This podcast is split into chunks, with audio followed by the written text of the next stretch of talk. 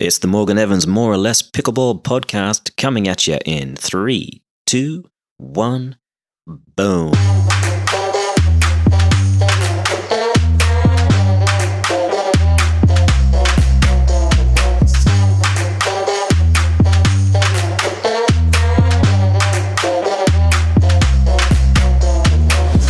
My guest today is a rising star in the game, bursting on the scene with such intensity that I swear I can hear AC/DC's Thunderstruck every time she walks on the court. She is Beauty and the Beast. Please welcome the one and only Callie Smith. Callie, good to have you on the show. Good to be on it. Thanks for the invite. Yeah, no worries. You're a hot property these days, you know, up and coming. A couple of great results recently. How are you feeling about your game? I'm feeling really good, actually. I feel really solid. Excellent. So recently you've had a couple of bronze medal performances, one with Irina and one with Michelle.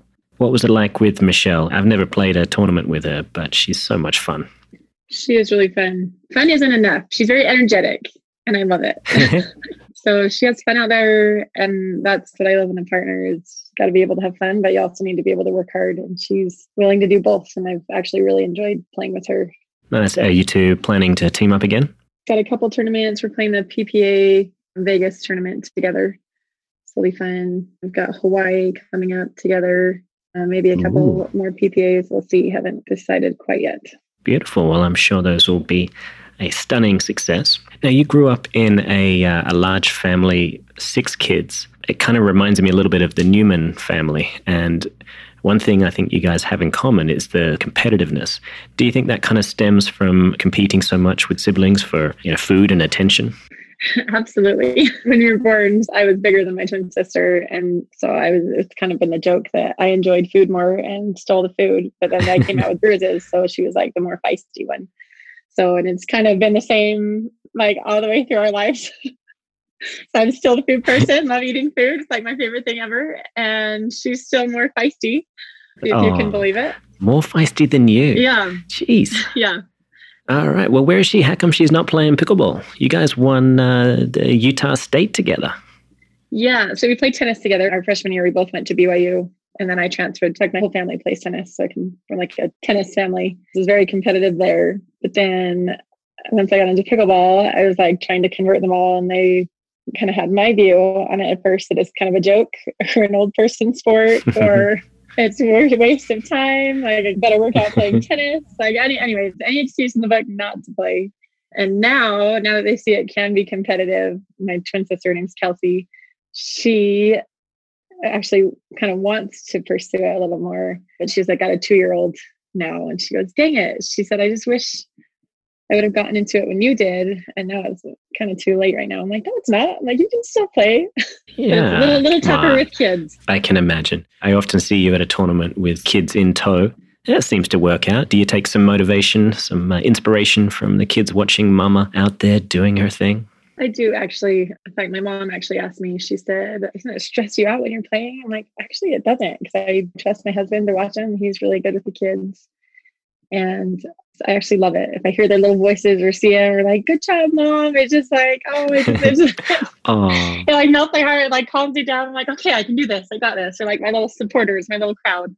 I think it'll all go swimmingly well until the day comes where you hear that little voice saying, Mom, I think you were in the kitchen. In which case, yes, we'll need to put them in the car. Okay, but no. For now it works out. For now, it works out. So in reading about how you got started with pickleball, it's kind of a common story in terms of people generally underestimate how difficult doubles is. You've come from a fantastic tennis background, and it's a bit of a misconception for a lot of elite level tennis players just to assume that they can come in and rule the roost, singles or doubles. But you had a bit of a tough go against some elderly ladies in a park. Did you ever get revenge? We have actually since then. Me and my husband, I guess we shouldn't say against them, but we have seen them play. And we're just like, oh my gosh, this is where we were. We've improved a lot. Here's where we are now. And they're the ones who got us into it. I mean, I actually went up and told them, you guys are our inspiration by killing us. Oh, that's so nice. It made us want to be better and improve. Because yeah, you're exactly right. We just thought, nail them. Well, you'll never forget those losses. But they, as you said, inspired you to become who you are now. Now, you're getting started with the Pickleball Academy. How long has that been in the works, and when do you think you'll break ground, so to speak? So I got started in the last year. I've had a lot of people asking me. So I've taught tennis since I was like 15 years old. So I've been teaching tennis for over 15 years now and love it. And with pickleball, everyone's like, oh, do you ever teach pickleball? I'm like, well, I want to play it. It's more just for fun. But I'm like, well, why not spread the love and share it? So I started to teach pickleball, and it's kind of grown like wildfire. And now I have more lessons than I can count and not enough time to do it all. And so I'm like, well, so I started hosting some clinics and they got filled. I mean, I'd put them up at night thinking, take a week or so to get filled, and they'd be filled that night. And so I'm like, oh my gosh, there's just such a need for lessons, and people are wanting to take them and get better. Just like I wanted to get better, and I'm more than happy to do it and love it. It's just, how am I going to do all this all the time?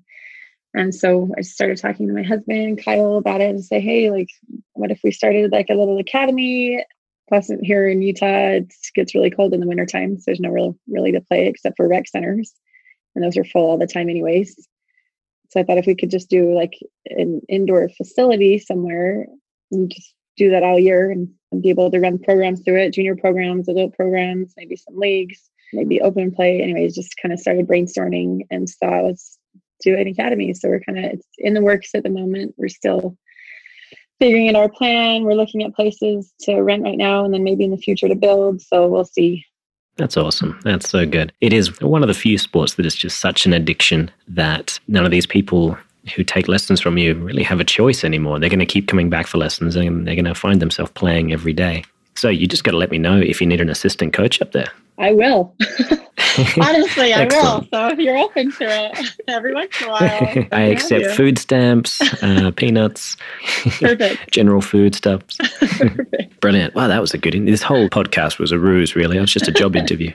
I knew it. You knew it. Wow, very clever. So Kyle plays as well? He does. So he started playing. I mean, we've kind of picked it up together, but then he kind of holds the fort down and lets me do my thing now. Wow. I do love a good role reversal. Very nice. Yeah, he's amazing. I couldn't do it without him. He's the real hero in my family. He's standing next to you, isn't he? He's really he not. I should have had him next to me.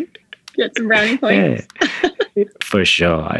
Well, with any luck, he'll listen to it. Now, I've played against you a couple of times, 2 or 3 maybe. And from the get-go, the one thing I noticed was the sheer level of footwork. There are split steps, there's happy feet, and then there's Callie feet. I'm so curious if you can maintain that level of intensity through the whole day. And how do you do it?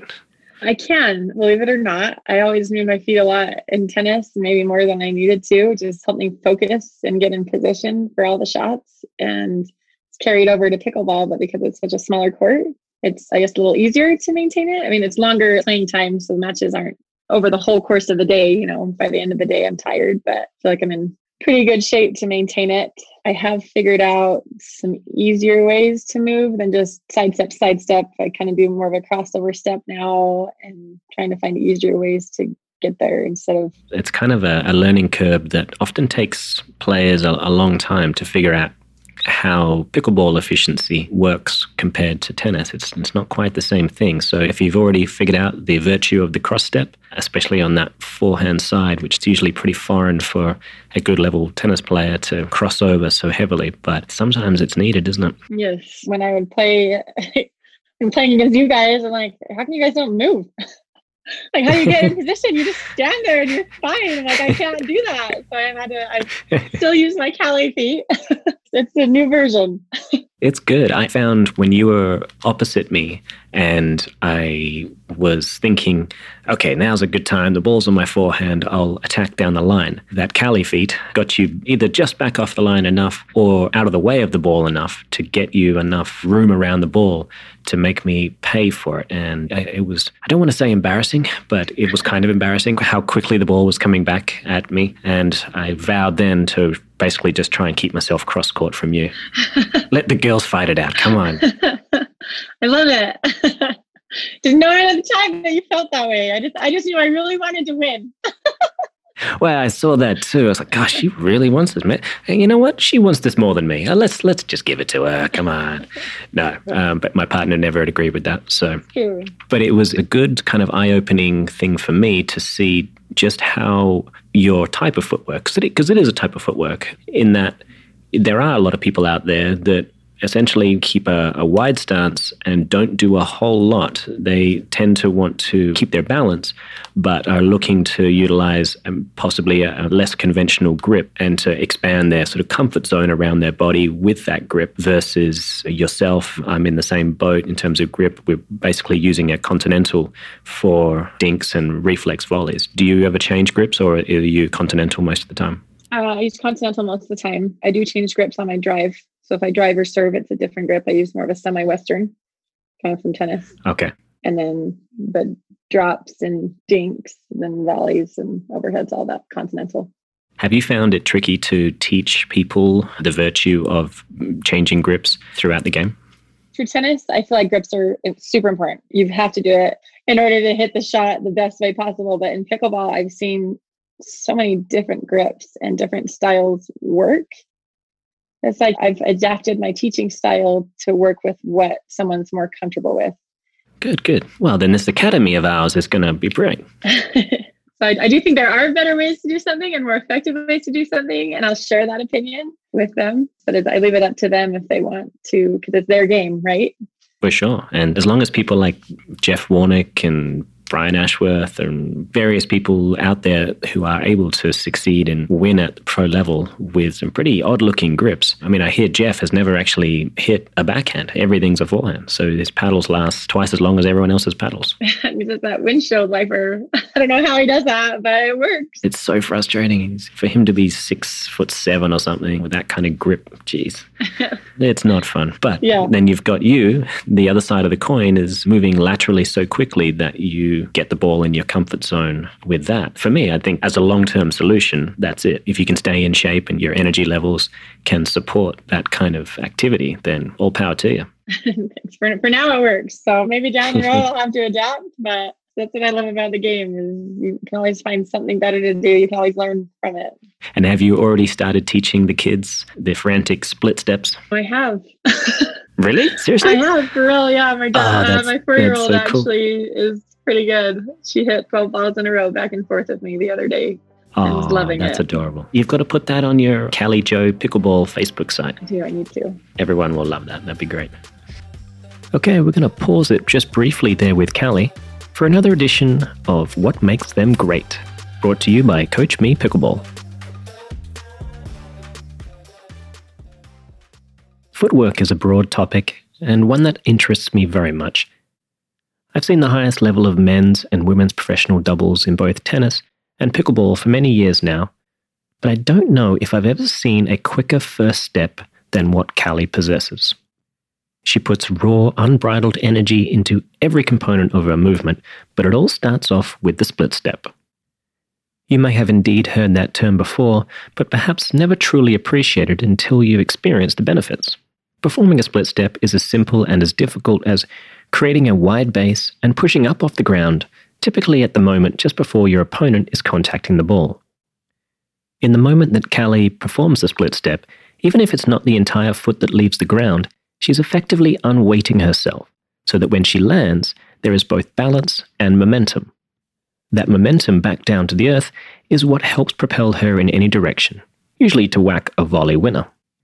I imagine that before Callie was a great tennis player and an even greater pickleball player, she was probably All-American at hopscotch. Best split step in the game for my money. Okay, let's get back over to Callie for some more insight into her game and what might help you win a couple more matches. Now, onto the two-handed backhand. Controversial topic here. Two-handed backhands. You often put it to good use. For all the players out there that are kind of aspiring to just improve, but possibly get to the pro level, do you have any kind of advice on when you think the two-hander is appropriate and not so much? So I started out with a one-hand. I didn't feel like the grip was long enough. I played tennis with a two-handed backhand. But you have the one-handed slice and one-handed volley. So I was fine hitting a one-hand. I thought, gosh, I just feel like I'm just missing out on power or strength with my one hand, just with ground strokes and drives. I need to figure out how to do it with my two hands because that's what I'm used to. And so I just, if I overlap my hands a little bit, I found that I could still do my two-handed backhand. And so I'll kind of switch between the two, but just feel like I have a better, for some reason, a better reaction time when I'm up to the non-volley zone line or in baseline. So I'll still switch between the two. I love my two-handed now. You feel you've got faster hands with your two-hander? I do. And maybe it's because for my ready position, I have two hands on my paddle. So it's just a quick, just like switch my grip and or break my wrist and hit it. Interesting. Because I know from tennis, I used to have a two-hander as well. And it was the left hand, the top hand that was the dominant kind of hand running the show. The right hand was a bit more along from the right. And I'd spend a lot of time hitting left-handed forehands to kind of keep that in place. Is that ever something you think about, or are they just a united team? No, I hit it more with my left hand for sure.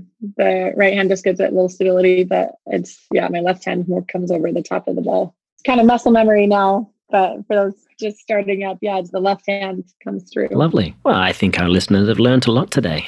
Get that left hand going. Yeah. So how can people find you if people want to come and take a lesson or just pat you on the back, get an autograph, something like that? What's the best way for people to get in touch? Probably my Facebook, Callie Jo Smith Pickleball page. Message me. It's probably the best way. And you're up in Orem, Utah. Where is Orem? I'm not sure if I've been there. It's about 45 minutes south of Salt Lake. Oh, okay. It's not so too far away. Far, yeah. Maybe I'll come up and take a lesson. Or you can just come play. I could probably take a lesson from you, to be honest. I'll trade you your footwork for, I don't know, some kind of sneaky deception thing that I try to pull off. Ooh, let me hear a little more about this one. Well, Callie, thank you so much for your time. Appreciate you taking a moment out of your busy tournament and child raising schedule to talk to us. Yeah, thanks for having me. I really appreciate it. You're very welcome. Hopefully we'll do it again soon. Oh, we're playing a tournament coming up. We've got the Los Angeles Open. Yep. Would you say it's too soon to start matching outfits? I'm joking, if you want to match outfits, I'm not against it. No, I don't think I've ever done it, but it's, it's weirdly happened like 5 or 6 times where it hasn't been discussed, but I've ended up wearing the exact same color top as my mixed partner. I know, it's so strange. I'm excited to play with you though. Oh, good, me too. All right, Callie, well, take care of yourself, stay safe, and we'll see you on the pickleball court soon. Thank you. See you soon. Thanks so much. All right. Take care. You too. Cheers.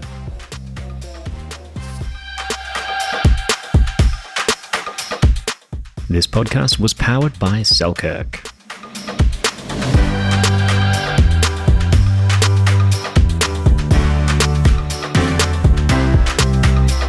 This podcast is also brought to you by the next generation of Selkirk paddle, the Vanguard.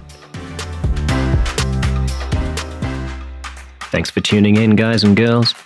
Once again, this is Morgan Evans, and this has been More or Less Pickleball. Come down to the desert. I hear it's nice, like 8 months of the year.